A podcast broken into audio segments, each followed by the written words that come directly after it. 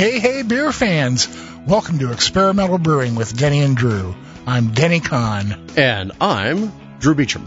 And together we're the authors of Experimental Brewing, Mad Science in the Pursuit of Great Beer, and Simple Home Brewing, available at all your finest retailers.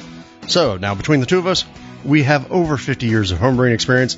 I'm the guy known for weird beer and strange ideas, and I'm the guy known for questioning the conventional wisdom and checking it out.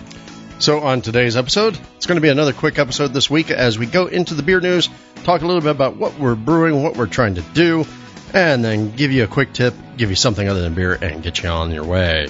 But before any of that stuff happens, please listen to these messages from the people who make the show possible.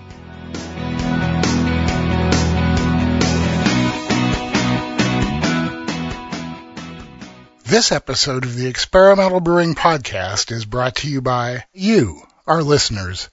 Go to experimentalbrew.com to help support us. Click on the Patreon link to donate whatever amount you like to the podcast and our charities.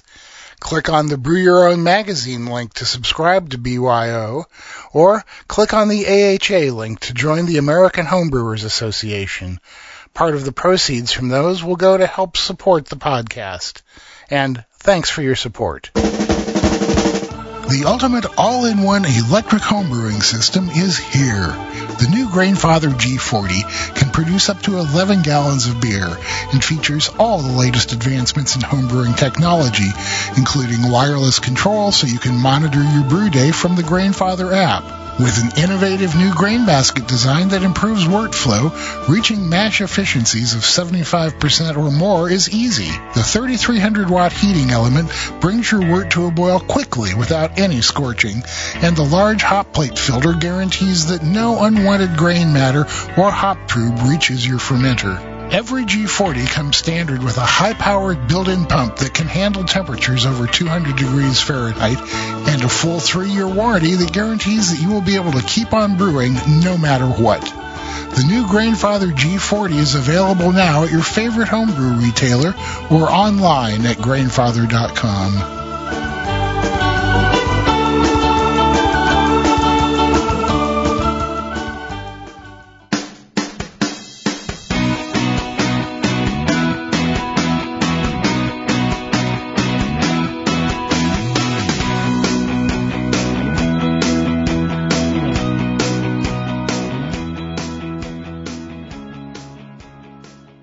Welcome back, everybody, and we're kicking off with some announcements. Yeah, and the first announcement is, of course, uh, if you haven't been paying attention to your feed, we released a new old episode of the Brew Files last week uh, called, uh, well, it was all about the bad apple, aka how to make cider, because we are in cider time. And if you can't tell from my voice, I'm just now finally recovering from my cold. So, enjoy the replay. We'll be back to a new Brew Files in just a minute. And also, if you checked your feed, you may have noticed there was a bonus episode of the show that came out because Denny and I answered people's questions. Well, you can call it a bonus episode, but uh, you know, it's it's experimental brewing, except that it's experimental brewing via BYO. Uh, they do uh, online Q and A sessions every once in a while. Asked us to do one, and we have the audio from it posted for you. Yeah, and I think they actually do it monthly, and every month it's you know different people with different skill sets, and so go and uh, if you're a subscriber to BYO, and I think you, I, I forget if it's all subscribers to BYO or if it's just digital subscribers, because I think if you do the print magazine, you also get a digital subscription. But anyway, if you have the digital rights, then you can go into into their Q and A's, ask questions, and go and listen back to old replays. But uh, we're doing you the courtesy of bringing you the audio, so go enjoy it, please. Yeah, right. Uh, you can hear us in a, a, somewhat looser form, and after we've been drinking. So, okay. how much bleeping did you have to do on that one? Uh, I think uh, enough, more than usual, and I hope I didn't miss any. Yeah, if we missed any any curse words, let us know. yeah, right. All right, and as we're speaking to your ear holes, the WIBS Summit, the Women Women's International Beer Summit, is currently going online right now. You can go to wcfa.beer slash WIBS 23. That's W-I-B-S 23 to go join the party. They will have replays and all that sort of fun stuff. a lot of interesting topics as we talked about the other day or the other episode covering a lot of different aspects of the beer world. So go check that out. Yeah, uh, especially if you're interested in the commercial beer world, there's a lot of fun stuff there. But uh, they, they have just a whole ton of different topics they're covering. Don't forget, you can support the podcast by leaving us a review in Apple Podcasts. You can click the AHA or BYO links on the website and by going to Patreon and punching a buck or two or more to our charitable cause, which for this part of the year is the National Disaster Search Dog Foundation. These uh, wonderful people take shelter dogs, rescue dogs, and retrain them to be search dogs for disasters. Uh, God knows we have plenty of disasters these days, unfortunately. Just look at my life. yeah, right.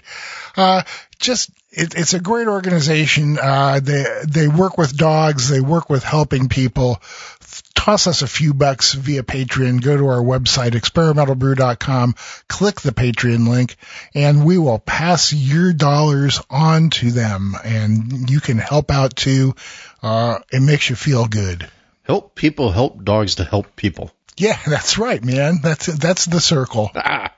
All right, let's go have a beer. Alrighty, we're gonna head to the pub. We'll meet you there in a minute. When I'm done brewing, I want to be done brewing, not waiting around for my wort to cool.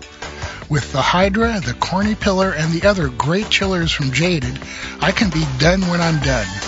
No more waiting 20 minutes for the wort to cool enough to add whirlpool hops. No more messing with cleaning and sanitizing counterflow or plate chillers.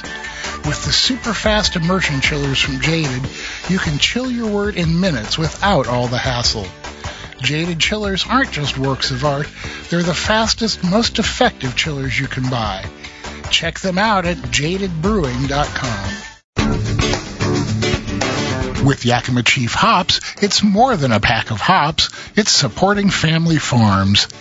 Yakima Chief Hops is a 100% grower owned hop supplier whose mission is to connect hop growers and brewers. Yakima Chief Hops is proud to have an established return to grower program which redistributes an average of 75% of their business earnings back to the family farms who grow the hops in your beer. Where you buy your ingredients matters, and with Yakima Chief Hops, it's more than a pack of hops. Learn more at yakimachief.com slash return dash growers.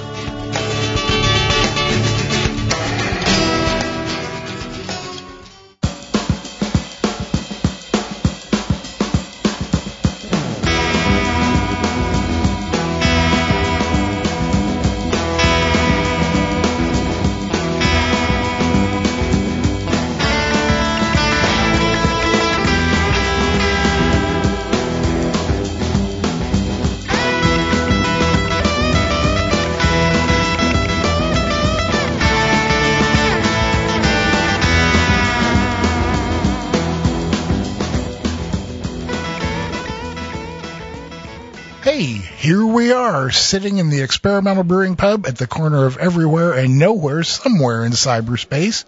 We're having a couple beers, and uh, Drew's getting into the season. Yeah, you know, it finally got a little chilly here. It dipped all the way down into the 70s here in Southern California, so put me uh, put me in a mood to you know go grab some Uggs, put on my hoodie, and go have a winter beer.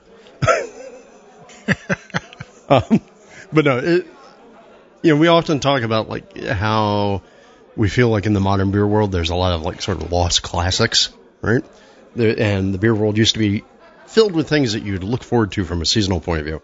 And I can't think of a better one to exemplify that than Deschutes Jubelale. Now, it doesn't regularly come down. I mean, like Deschutes is a presence here in Southern California, but they're not huge, and you know, so it's not the big celebration it is.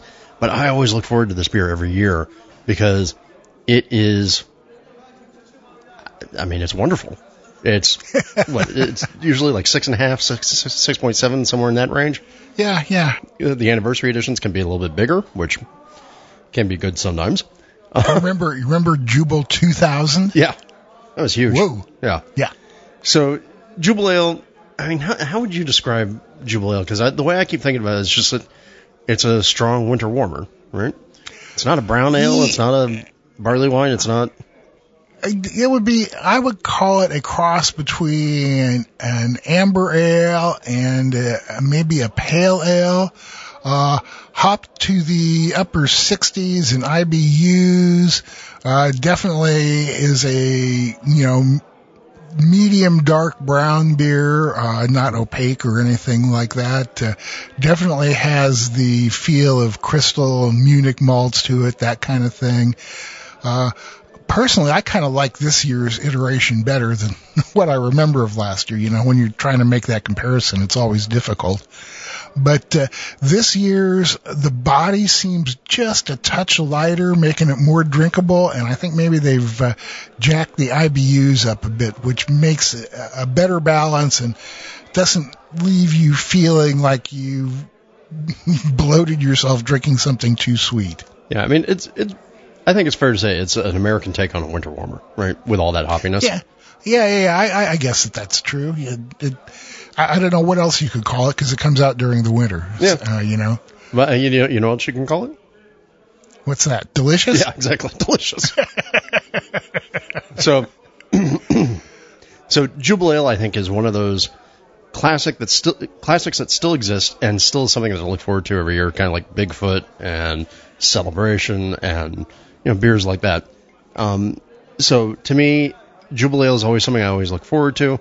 And like I said, the the weather dipped down here in Southern California for just a moment before Mother Nature decided, oh yeah, that's right, you're still in October, so you still get to be hot. Uh, and so I, I thought I'd take a moment and enjoy myself a Jubilee Ale, and that's going to inspire something that I'm going to talk about later in the show. Ooh, foreshadowing, are we? Yeah, you know, a little narrative structure to the flow. Yeah. I hope you appreciate uh, how hard Drew works for all you guys. Hard? Yeah, mostly. All right. Dincenzo, I went Jubelale. You're going also non IPA. Yeah, you know, after all those times when we're both having IPAs, I'm kind of getting into the season too. I am having a beer from Cold Fire once again, a local brewery. It's called Little Brown Owl Brown Ale. And it's very, very much your classic brown ale. It's 5.1%. Um, for my taste, it's just a touch on the sweet side, but I think for anybody not uh, addicted to hops, it would be absolutely perfect. Uh, it very much reminds me of a, a classic brown ale.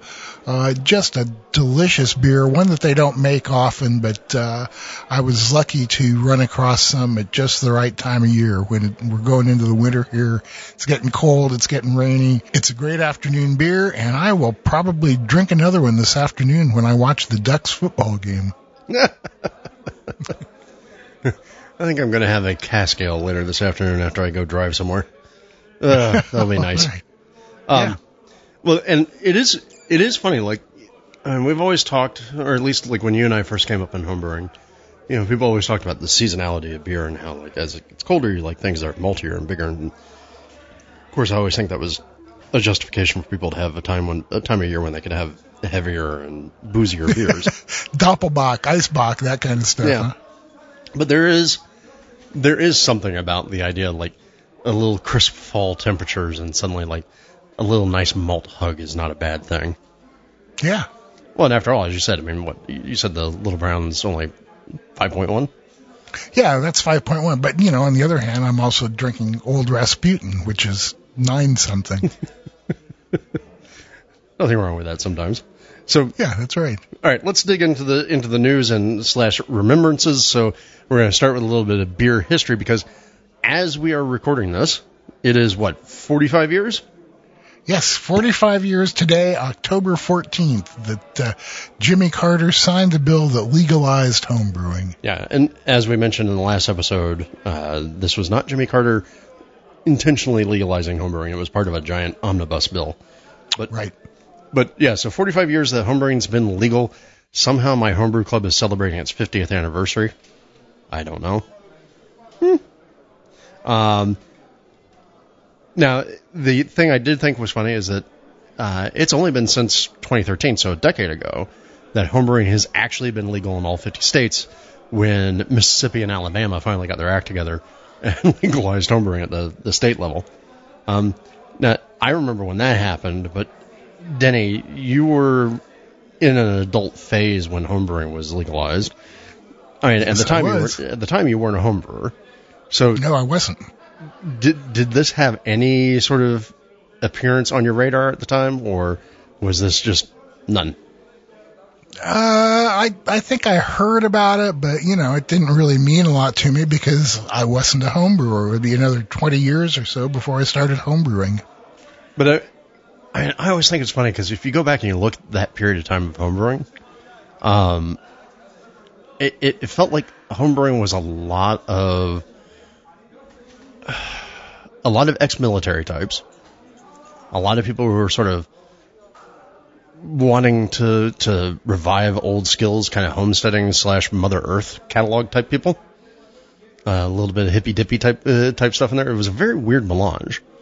Uh, and so it's just interesting to see where it's come in that period. But, um, cause if I go back and I look at like old Falcon stuff, um, from like 1977, 1978 in that period, you can very, very clearly see like there was a whole bunch of dudes who got into homebrewing because I was stationed in Germany in the U.S. Army and I fell in love with German beer. That was, uh, Marilyn, uh, Letic, our, our founder. Uh, and then, but at the same time you go and you look and you had other dudes who were like, full on, you know, California UCLA uh, hippie kids uh, who were homebrewing as well. So very interesting mix and a very different sort of vibe from 45 years ago when it was legalized. Yeah, you know, and I'll take your word for it because I don't think I knew anybody who homebrewed back then. Well, I mean, look if you if you want no other perfect lesson, go look at the the film and video of uh, Charlie back in the day. You know, I mean, When I see that, all I can look at is those 70s clothes. Uh, but I mean, it's just funny. Like here, here's a nuclear engineer who looks pretty much the part of a hippie, you know, going uh, going and, and teaching people about homebrewing. So uh, again, 45 years that this hobby has been legalized at the federal level, a decade since it's been legalized everywhere in the U.S. So go forth, enjoy your legal rights to homebrew some beer. Damn it. That's right. Just go do it. Yep. So speaking of that 50th anniversary party that I was just talking about, and um, I've, I've described in the past that we're doing a bunch of different collaborations. We're bringing, you know, we're trying to create special beers for the 50th anniversary, right? Because after all, the club only turns 50 once, and how the hell a homebrew club survived for 50 years, I have no clue. Uh, Yeah, right. th- this is not a hobby that lends itself to uh, grand efforts of organization. Um, but one of those beers, and I described us brewing it in the past, that we did was with Firestone Walker. And for the 40th anniversary, so a decade ago, so we went up to Paso Robles and we brewed this big mess of a beer uh, that we called a brownie wine. It was supposed to be a brown barley wine, so imperial brown ale in a way that was then barrel aged, and that got released as like this, and it became sort of this cult thing. Like people people try and track this down, uh, and the club obviously had it. Well, we went back to Firestone Walker and we said, hey, would you guys be interested in doing the brownie wine again? Because they had such a cult, following the first time that you did it. And they said yes, and so we went and we actually brewed it. But instead of brewing it in Paso, where you know the Paso Robles system is gargantuan, I mean it's I want to say it's like 200 barrels. I mean they're a properly sized industrial brewery. So instead of brewing up in Paso Robles, we actually brewed with an LA connection. We brewed at their sort of research uh, plant, which is sort of a brew pub here in uh, Venice, California, uh, called the Firestone Walker Propagator. And that was, I think, a 20 barrel batch, so a tiny batch for them. And we trying to figure out what was going to happen. The club's obviously going to get some beer from it, but now it turns out we know what Firestone Walker is doing with it because four years ago, or 2020 during the height of COVID, Firestone Walker started a thing called the Brewmasters Collective, and it is oddly today it feels like a throwback to you know beer clubs of old, like when people would really kind of get hyped up and line up for things like the the brewery society and you know all, all these sorts of things where it's like oh look you're going to get special beers and reserved club membership and all that. Not saying a lot of clubs, a lot of breweries doing that anymore. Um, but Firestone Walker started it during, oddly enough, COVID times, and so they're coming into their fourth year here. And this Brewmasters Collective, it's this quarterly shipment program or quarterly pickup program where you get from them five different beers every time. and it's not cheap. You know, it's like four hundred dollars plus shipping. Um, if, if you're not picking up at one of the breweries, but every month or every quarter, it's a, a sort of a big collection of these big, bold, barrel aged beers. Most of them being like ten to fourteen percent alcohol. So yeah, small beers, and then um, maybe and like an occasional sour. Or actually, every every month has a sour in it, and those are usually lower alcohol, but they're still barrel aged. And so this year, in the four collections that they're doing across this collective year, one of them is a flight that includes our collaboration with the Maltose Falcons. So it has the Maltose Falcons brownie wine, which they're currently saying is coming at 13.6%. Whoa. Oh, yeah. Well, I think it was a big beer to start with, and then it's aged in uh, rum and bourbon barrels. And so that picks you up some uh, alcohol there. And so at the same time they're doing that, they're having a collaboration done with Revolution out of Chicago, which is going to be a barley wine aged in their Union barrels, rye barrels, and wine barrels. Uh, they're, they're, doing their. Uh, I love some of these names. Parabola. I think that's how you say that. yeah, I know, man. I was trying to figure out what the heck. Well, so that's that's the Parabola Imperial Stout, which they use for a lot of a lot of their blends and whatnot uh, Parabola Imperial Stout, but aged in high rye casks. So rye whiskey uh, uh, infused Parabola Stout, a, a Frau Gruber collab, which is going to be a barrel aged Imperial Stout, and then finally a sour ale with tropical fruits. That's the lowest one. That comes in at six percent. You know, the rest of them, it's like the Frau Gruber is the lowest, next at twelve. So six percent to twelve. It's kind of a step. So, uh, yeah. Uh, what's that thing in uh, oh the, the, the truck driver's gear change in, in music? You shift up to a higher key to close out the song. truck driver. I've never heard it called that before. Um, but yeah, if you want to get your hands on this, you have to go to you have to go and sign up, and it's firestonebeer.com slash brewmasters dash collective, and it is going to be interesting because it's like the beers, merchandise that you get for free you get like a discounted Firestone Walker and all that sort of fun stuff. But it's pricey. But these are also some very unique beers. The only way you're going to be able to get your hands on that brownie wine, other than being a member of the Maltose Falcons or maybe uh, being really, really nice to me, is to be a member of this uh, collective. So I just thought that was interesting and fun, and I'm glad to see that that beer is going out there in the world somehow. Yeah, no kidding, man. It's some special stuff. Yes, it is. All right. So now, from these big, big beers, I thought the other story uh, that was interesting was uh, Bart Watson, who, what exactly is his title? Chief ec- economist, economist for for the Brewers Association. Economist. Yeah. Something like that. Yeah. Yeah. Um, basically, he's the one who tries to you know break down the market trends and business stuff for uh, the members of the BA, and it echoes something that you you had just reported on from Hop and Brew School where he right. he was talking about that craft beer sales right now are down by two percent uh, year over year, which I mean that's not a huge shift, but given the size of most people's breweries, two percent can make a big ding difference uh, in your bottom line. Right. But what I thought was really interesting was a quote from him in the in this talk that he gave. He said, "The number one reason why people say they're drinking less craft beer isn't because they're watching their waistline or watching their wallet. It's because they're drinking more of some other type of beverage alcohol. AKA, they're drinking wine, they're drinking spirits, they're drinking seltzer, they're drinking something that is not craft beer. Now, right. didn't you say, you, you said uh, before we were talking that this lined up with what you heard at Hop and Brew School, right? Yeah, uh, Lester Jones from the National uh, Beer and Wine uh, Association spoke there.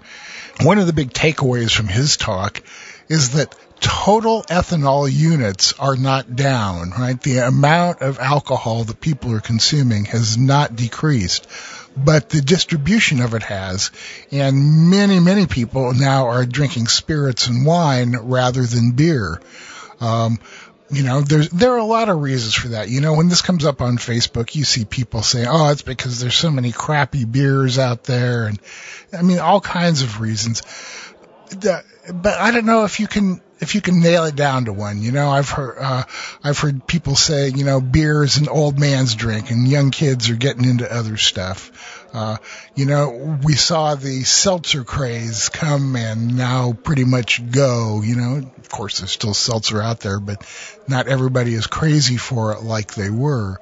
Uh, craft distilling has really, really come on strong, and there are a number of people now who are drinking craft spirits instead of craft beer. So there's there's a lot of things you can chalk it up to, but the bottom line is that people aren't drinking as much beer, and that's why you're seeing breweries closing, you're seeing homebrew stores closing, you're seeing a decline in membership in the American Homebrewers Association, uh, you're seeing fewer new homebrewers coming into the market. Uh, you know, from our point of view, it, it's a shame, but I suspect it will be cyclical. Yeah, I mean, because well, you and I were both around back during the great bubble bust of '96. So yep, I that's mean, right, man. Uh, we, uh, we saw where we came from there. Everybody thought the, the, the sky was falling, but here we are. So yeah, it's it's going to be going to be a thing, and I'm seeing more, not only the brewery closures, but I am also seeing more the pizza shop effect, as I keep referring to it. Uh, right. We just got uh, a bit of news down here in L.A. that uh, Beechwood Brewing Company is closing their original brew pub in Long Beach, uh, which is where all that business kind of started from. And they're closing it. And instead of it going away completely, uh, one of their former brewers, who went and brewed for Riip Brewing for a good long while, is coming back and opening it as a brand new brew pub uh, called Ism Brewing, ISM Brewing. And so I'll be looking forward to when that that happens because, again, pizza shop effect. Yeah, it is, man. Uh, but you know, like we, I hate to say it, but it, it, it is what it is. Uh, people are drinking less beer. That's just the way it works. And, uh, you know, you can, you can whine about it all you want, or you can just accept it and move on. Yep, I agree. So, uh, last little bit, we didn't cover the GABF last time, but I, I saw some interesting breakdowns because obviously the GABF happened and life was good for a lot of beer people. But what I thought was interesting was taking a look at the top five categories. Uh, and the reason why I thought it was interesting was just to see the categories weren't all what I thought they were going to be. So, uh, unsurprisingly, the top entered category was an IPA category. Um, depending upon how you feel about the subject matter, it was either fortunate or unfortunate because the top category was Juicy or Hazy India Pale Ale with 365 entries. Uh, and, okay, is anybody surprised by that? I mean, I'm a little surprised by that because I, I think, at least in my area, I'm seeing less and less of the, the hazies, or I shouldn't say less. I'm just not seeing them as often. But then again, maybe uh, maybe where I hang out in LA is, you know, stubborn and grumpy. Um, no, I I think that you're right. I, I think they're not as ubiquitous as they were but they have by no means gone away. And remember, GABF is, you know, kind of like a look back at what happened over the last year or 2 mm-hmm. So that was category 65. Unsurprisingly, category number two was category 66, which was the West Coast style IPA. And where Hazy had 365, West Coast had 301. So not that far behind. And that no, was. A, well, I think that shows the resurgence of the West Coast style IPA that we've been seeing. Yep, I agree. Um, and that one was, uh, I've heard a lot of good things about this brewery, uh, Westbound and Down, uh, out of uh, Idaho Springs, Colorado. Uh, and if nothing else, at least it's a good reference to a fun song. So is there a Colorado Springs, Idaho then? you would think, right? Um, the uh, the last three categories in the top five, light lager. That was actually one that surprised me. I was surprised to see that light lager was number three. Uh, and uh, the winner of that one was Nashville Brewing Company, 284 entries. So not even that far behind uh, West Coast IPA. Um, and then the the fourth one that also surprised me is German style Pilsner, was number four with uh, 228. Now, the real question I would have is just how accurate those German style pilsners are, because I'm seeing because uh, I'm seeing a lot of breweries around me selling German style pilsners that are really just sort of vaguely redressed West Coast pilsners. Right. Yeah, you know, if you see somebody uh, selling a, a German Pilsner dry hopped with Mosaic, then you can be pretty certain it's not really that. Yep, I agree. And then the last of the top five was American Style IPA with 206 entries, which was won by Fathead out in Ohio. Now, Denny, this begs the question to me then: What's the difference between West Coast IPA and American IPA? yeah, um, I've been trying to figure this out, and uh, as close as I can tell, and I'm, this is by no means authoritative, but as close as I can tell, I think American IPA refers to more of the old style West Coast IPA that might have some crystal in it or something like that. Uh, you know, that might be more towards the citrusy side than the fruity side. But, you know, I'm guessing. Uh, what do you think? Yeah, I mean, I think so. I think I, would be curious because I'd, I'd want to try the, the winners of, of some of these just to see if they give me any indication because my, my gut feeling would be that at least in GABF, West Coast IPA has become the sort of that modern Pilsner based IPA. Mm-hmm. Uh, and American IPA, yeah, is a little bit more like you would probably come closer in saying like Pacific Northwest IPA. you know? Yeah, right. Yeah, yeah. Um, so if we're going to put a fine line on it, but I would love to see that difference. If anybody has their thoughts on what the difference between a West Coast IPA and an American style IPA are, let me know. Yeah, and, and I mean, especially if you have any well-founded uh, in, information and evidence-based ideas, uh, because otherwise we're all just guessing. Absolutely. All right, time to finish my Jubelale, and let's go talk some brewing. Okay, man. We're going to head over to the brewery, and Drew's going to fill you in on a bunch of stuff. So stick around. We're going to be right back. This episode is brought to you by the American Homebrewers Association. Get ready. This year's Learn to Homebrew Day is going to be a smash. Join the celebration on Saturday, November 4th by brewing a recommended smash beer. These recipes use a single malt and single hop and are perfect for experienced and beginning homebrewers. For the official Learn to Homebrew Day recipes, brewing tutorials, and a free brewing book, visit homebrewersassociation.org slash experimental. That's homebrewersassociation.org slash experimental for event and book offer details.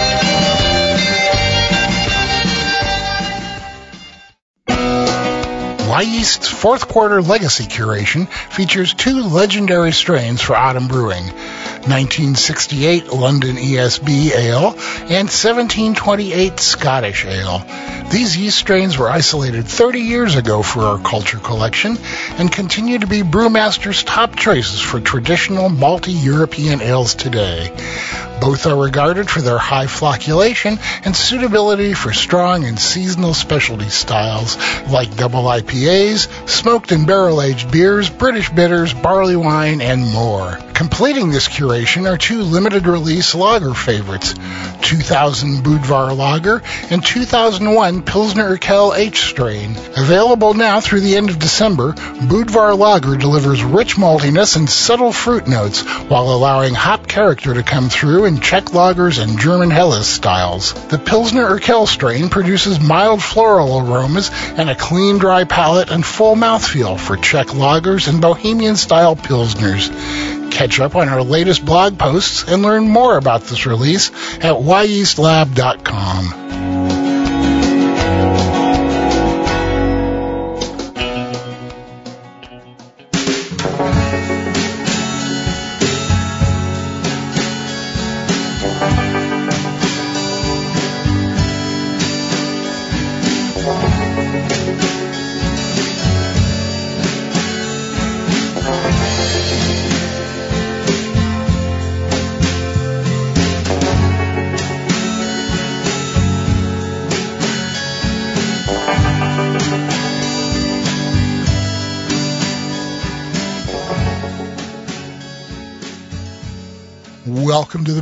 where things are shiny and bubbly. And Drew's getting ready to brew. Yeah, so I promised you all that I was going to tie Jubelale back into something I was talking about brewing. And, you know, sitting here, I could thinking, okay, hey, you know, what am I going to make? You know, I could sit there and I could make, you know, another IPA. I could do this or the other, but I really kind of wanted to tackle something new and something sort of in season.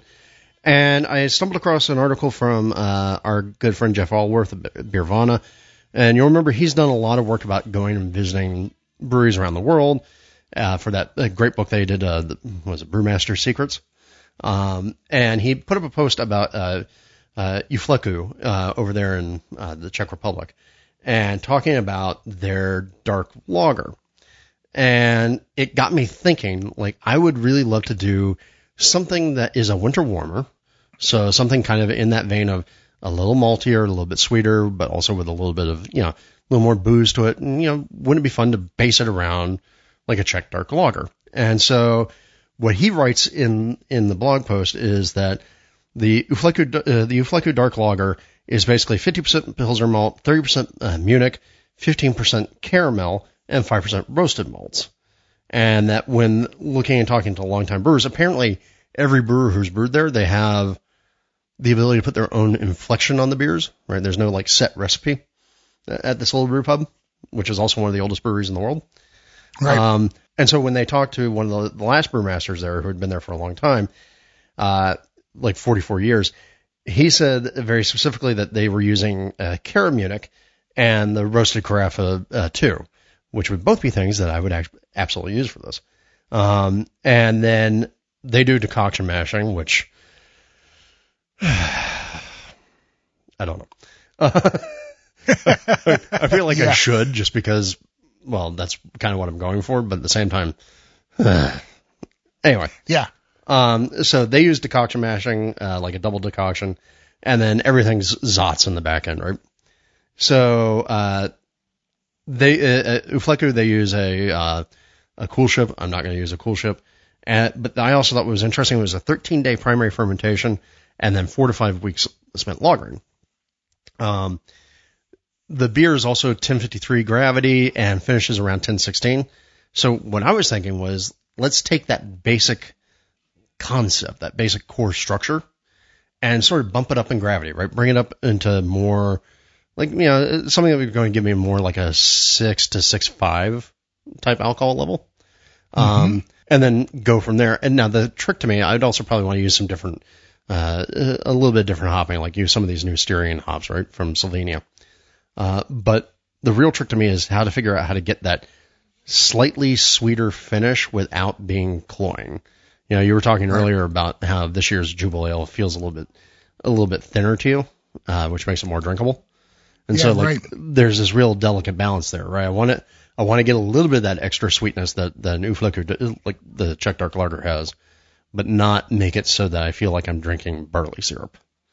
How about a little bit of sugar in there? Well, but the, then the sugar is going to mostly undercut the bodies, right? So, Well, I thought that's what we wanted to do is reduce the body a bit.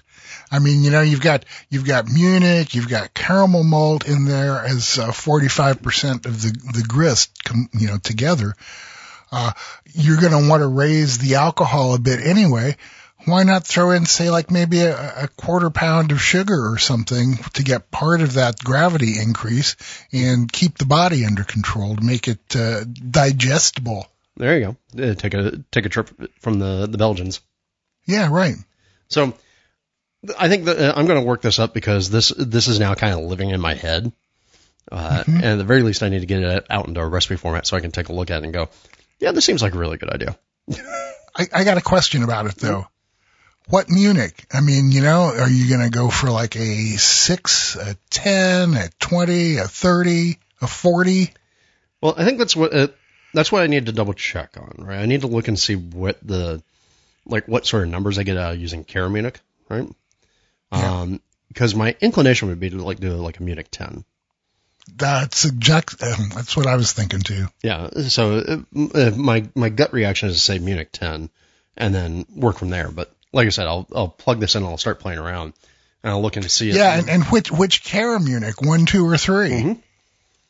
You know? I suspect I suspect a one.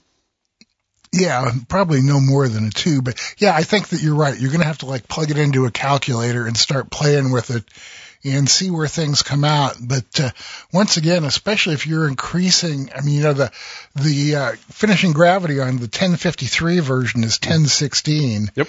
So if you're going to bump up the uh, the ABV, I really do feel like uh, just a little bit of sugar would be real helpful in there. Yeah, I mean it's a, it's a good point, and and then I can even play around and use something fun as the sugar. You know, Yeah. not even not just you know use like white table sugar. You know, even like a a nice molassesy brown uh, brown sugar. See. I I would not go there, man, because then you're kind of like well, then you're t- swinging taking it out, very English. taking out take your I mean like there you there you're adding stuff back in that you're trying to get rid of originally, you know? I don't know. I mean, like But like in the past when I've used uh, like Billington's uh, dark molasses brown, didn't get a, didn't get a lot of like sugary feeling in the back end. I got I got some additional additional mouthfeel characteristics to it, but I didn't get anything that made it feel cloying. Yeah. But yeah. Okay. Well, whatever. I I think that I would just keep it simple and uh, go with just a white sugar to uh, to bring down the body and and get all the flavor from everything else. You realize keeping it simple in terms of recipe is more my bag than yours. Yeah, yeah, yeah, yeah, yeah. I know you don't, you you don't do that. You're the brew wacky guy. So then, uh, obviously, I'll have to think about the yeast. It'll probably be like a Budvar type uh, type of yeast. And I do think I want to play around with doing this as a lager. You know, Oh, yeah. because Yeah. I don't think I've ever made a. I mean, the most winterish lager that I've always made is the Falcon's Claws. You know, but that comes in at like 14 plus percent. Right. Uh, yeah. Well, man, this might be a good chance for you to try out the Nova Lager. there you go. Good idea. I'd like to I'd like to get your thoughts on it. I was pretty happy with it. There you go. Now, so speaking of things that you're pretty happy with, you, haven't brewed it yet. But- no, but- still haven't brewed it. But I, but I want to talk this hop bill because this this about made me plots. Right. Yeah, you remember last time I said I was gearing up to brew a batch of Denny Kong, and that still has not happened. If we weren't recording this for you people today, I would be out there in my brewery. But first things first, so uh, yeah, Denny Kong hopefully will be coming up in a few days. I got to bake some bread first, and then uh, then it will be Denny Kong time uh, ordered all the hops for it, and they weren't cheap. Uh, for an 11 gallon batch, the hops came to around a hundred bucks. All right, so let's break down why that is because holy poop. It, it's pretty obvious if you look at the dry hop bill, especially. Uh, and remember that I'm doubling everything here, or actually a little bit more than doubling it to make 11 gallons. Uh, there's a, a lot of cryo in this recipe. Uh, Whirlpool alone is uh, three and a half ounces of Cascade cryo. Then there's a dry hop of three and a half ounces of Cascade cryo. And then there's another dry hop and three and a half ounces each of Mosaic, Mosaic Cryo, Citra, Citra Cryo, Simcoe, and Simcoe Cryo. So you have what? There's one, two, three, four, five, six hops, three and a half ounces of each. And and of course you said that you went and you bought these from your local homebrew shop to Yeah. instead, well, instead of trying to shop out the best deal. Yeah, I mean, I did order some directly from Yakima Chief because my homebrew shop didn't have all that I needed. And, uh, surprisingly or not, they were less expensive uh, from Yakima Chief than they were from the homebrew shop. But, you know, man, the guy who runs the homebrew shop is a good friend. Uh, he's got an employee to pay. He's got overhead to pay. I want to keep him in business so he'll be there when I need him. So if it means that I have to pay more for my hops in order to make sure he's there, that's just the way it is. That's the way it goes. You're Yeah, up you know, day, I- the next you're I- down. I okay, fine, but you know, I'm in the fortunate position of I don't need to make beer as cheaply as I can, so um, I. Uh, on the other hand, I don't want to pay more than I have to, but this came down to being what I had to. So there you go. Yeah, and by the way, if people need to remember that there's a lot of cryo, and then there's that trial 702 that that we managed to snag a sample of. So Yeah, right, right. And being a double batch, I'm going to use that whole vial that I've got, and I swear I'll get yours sent down to you pretty soon. yeah, well, because I Uh, still want to do I want to do a Denny Kong 2, or I want to do a, a Mhm. Denny Kong Redux batch, and then I want to do the Denny Kong 2, the Revenge of Drurio. yeah. Well, you know, and, and then I am diverging from the recipe in a couple ways. Uh, number one, I'm not going to use any ALDC because I'm just not concerned about it. Um, and number two, I'll be using a different yeast. I'll be using my good old BRY 97 uh, partially because 1217 isn't available at the moment. I wish it was. And, but mainly because my brewing schedule is so fluid that, uh, I just don't know when I'm going to brew, so I can't calculate when to make a starter. All right, and just to remind people, uh, ALDC is an enzyme that's being used a lot in commercial breweries to mitigate concerns about hop creep and the formation of diacetyl uh, late in the process of brewing. Uh, and then two, I swear to God, every time you say it was a BRY ninety seven. Yep. Yeah, every time you say that, I can't help but think that like BR four five nine.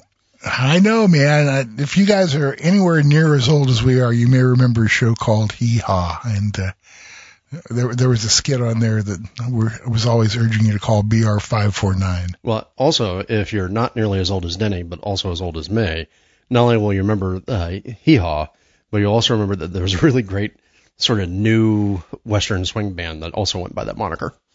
Oh yeah, there was, wasn't there? I remember that. They were great. Yeah, they were they were fantastic. yeah, yeah. So there you go. Uh, a little bit of uh, Denny Kong Hop Bill shock, sticker shock, hop shock. Yeah, when I, when I lay out all the hops for this, I'll I'll take a picture of them. Gotta love it. Now, by the way, if yeah. this isn't also a lesson as to why uh, craft beer isn't as cheap as you'd like for it to be, uh, you can blame the hops sometimes. Good lord. yeah, well, I mean, you know, not all beers need insane amount of hops, but this one does, and it was so good, it's worth it to me to try and get as close as I can to the original in my homage. You know, I'm still getting messages from people saying, dude, I was in San Diego when that beer was out it was fantastic. So uh, it made an impression on people. Yeah, well, you know what? And not only that, I was cruising around the forums this morning, and I was, uh, I think I was on Brews Brothers. Maybe maybe it was the Brew House. Yeah, that's what it was. I was over in uh, the the beer garden at the brew house and there was somebody there who had actually tried to brew it he beat me to it uh, and he was just really really happy with how it came out yeah now by the way i will once again remind everybody that part of the, uh, that beer came out fantastic. That beer came out fantastic, probably about 10% due to Denny and I, and the other 90% yeah. due to the incredible skill and talent of Kelsey and his brewers over there at North Park. Yeah, yeah, there's there's no doubt about that. Uh, yeah. the, you know, it's called a collaboration, but uh, Drew and I didn't do much except sit back and think about it. Exactly. All right, so that's what's brewing. Uh, as always, if you have brewing questions or ideas, or you have a topic that you want us to explore, please email us at podcast at experimentalbrew.com, or you can message us on Facebook or Instagram or any of those other fun platforms, and we will wrap those topics into here. So now I think it's time for us to get going. It is, but first I just want to remind everybody to send in your brewing questions. We need your questions. If you're having a problem, let us take a stab at it. Uh, shoot us an email at podcast at experimentalbrew.com. Tell us what's going on and uh, we'll sit down and talk about it. Maybe even get you on the phone and talk about it with you. There you go. And uh, yeah, let's go have some questions. Let's go have some fun. But also, let's get back to the beer. yeah, let's do. And let's move on and get out of here. We'll be right back after these messages. The next generation of countertop home distillation systems is here. The all-new AirStill Pro from Still Spirits is a revolutionary still that will look right at home alongside your everyday kitchen appliances. This small batch 2-in-1 distillation system operates in either pot still or reflux mode and allows you to craft high quality light and dark spirits at home. No hoses, no complicated assembly, just plug and play. The AirStill Pro column cools itself with a built-in high-powered fan. The Still Spirits AirStill Pro is available now at your favorite homebrew retailer. Learn more about the AirStill Pro at stillspirits.com or check them out on Instagram, Facebook, or YouTube.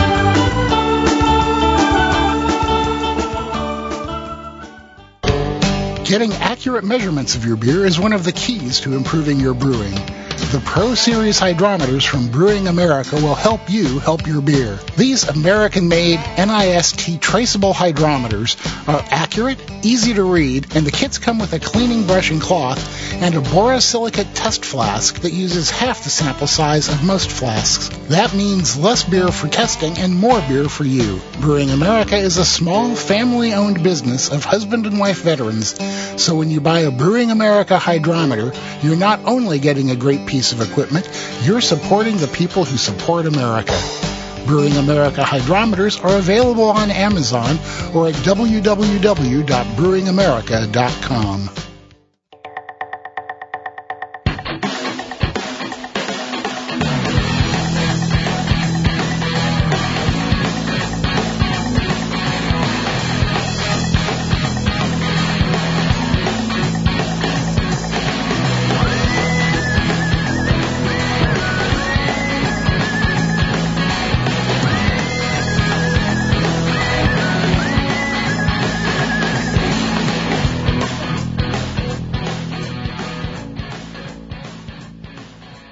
Welcome back. Before we get out of here, Drew's got a couple things to tell you about.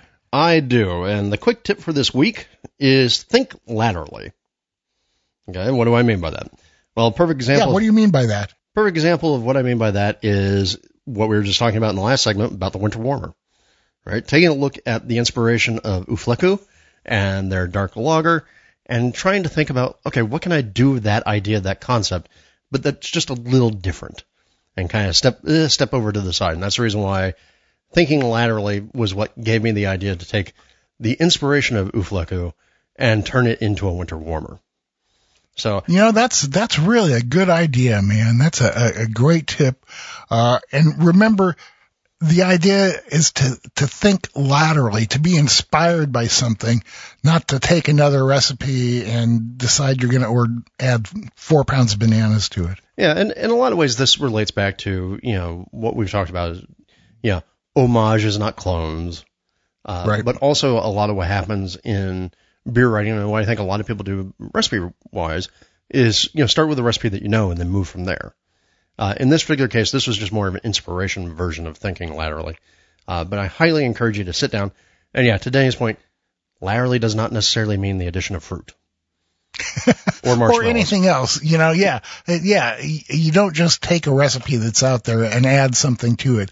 You use it as an inspiration to kind of like go sideways. Yeah, exactly. And now, of course, it's time for something other than beer because life cannot just be lived on beer alone, no matter what the people who do it for Lent tell you. So my recommendation for this week uh, for something other than beer comes from Max, aka HBO Max, aka HBO, aka stupid rebranding. And the documentary is a film called BS High. Now, Denny, you obviously are not a sports person, so this is well outside your ballpark. Yeah. Um, but a couple of years back, there was a a disastrous thing that happened on football fields. Uh, so ESPN early season for football, they they show high school football games, and they show like the top ranking high school uh, academies and all that sort of stuff playing football. And so, in particular, there's a high school academy uh, called IMG uh, Football Academy. Like literally, it's a high school dedicated to doing nothing but building up players for college football and potentially the pros, almost kind of like the European uh, football schools. Uh, but IMG is owned by sports agents. It's really nasty, really weird. But IMG contracted with a school called Bishop Sycamore High out of Ohio uh, to play this game. The game was so bad and so disastrous that the ESPN announcers were calling out what the hell was happening on the field. Like, this shouldn't be happening. This is a massacre. These kids are way overmatched, yada, yada, yada. And you know, when the ESPN announcers are saying something like that, things have gone terribly wrong because their whole job is sit there and hype up the competition, right? Uh, and it turns out this documentary goes into the whole thing about this school, B- Bishop Sycamore, was basically a scam. It was being run by this guy named Roy Johnson, offering these, offering kids like these pipe dreams of, oh look, come play for me. We got all this stuff going on. We're, we're going to get you education. We're going to get you back on track for going to college. We're going to get you scholarships to D1 schools. You know, maybe get, get you a chance to go into the pros and everything about what he was doing was a complete scam. He was ripping off hotels. the kids had to go into the local grocery stores and steal food in order to be able to eat. Their education was literally limited to going to a library one day during the football season. Uh, and this whole thing was just a giant hustle. And the reason why I'm recommending people watch it is not just because the story is sort of absolutely horrifying and tells a lot about uh, uh, the problem with high school sports in America, but it also the ending convinces you that you have met somebody who is utterly banally evil and very proud of himself for it. So it's, I think it's uh, like 90 minutes long. I mean, it's not a huge investment of time, but go look for BS High on Max and go and watch this and tell me if you don't agree that Roy Johnson may just be the devil. uh, I don't know. Uh, I'll let you watch it and tell me. How's that? I'm telling you, he is. okay. Sounds good to me. Thanks everybody for listening to Experimental Brewing. You can catch all of our latest adventures and writings by going to our website, experimentalbrew.com. Don't forget that you can follow us on X, where we're at EXP Brewing. We're on Facebook. We're on Instagram. Drew hangs out on the homebrewing subreddit and the Slack homebrewing channel. You can find me hanging around the AHA discussion forum. I'm on Facebook a lot. I cruise by the brew house uh, in the beer garden every once in a while. So check them all out. See if you can find us there. Denny's a rambler. I'm a rambler. Uh, that's a, a, a car, right? Yeah, the good old Nash Rambler, yes, and also a yeah, song. Right. yeah, yeah. Okay. If you want to ask us a question, suggest topics, recipes, experiments, or even just rant and rave, you can email us at podcast at experimentalbrew.com. And don't forget, we need your questions. So if you have a brewing question, send it in. We'll give you an answer or at least an opinion. And if you want to get a hold of each one of us individually, I'm Denny at experimentalbrew.com and he's Drew at experimentalbrew.com. And of course, we have a phone number where you can send us a text, leave us a voicemail, 626-765-1ALE, 626-765-1253. So until next time, remember to always brew experimentally. Or brew wacky. And we'll see you on the next episode of Experimental Brewing.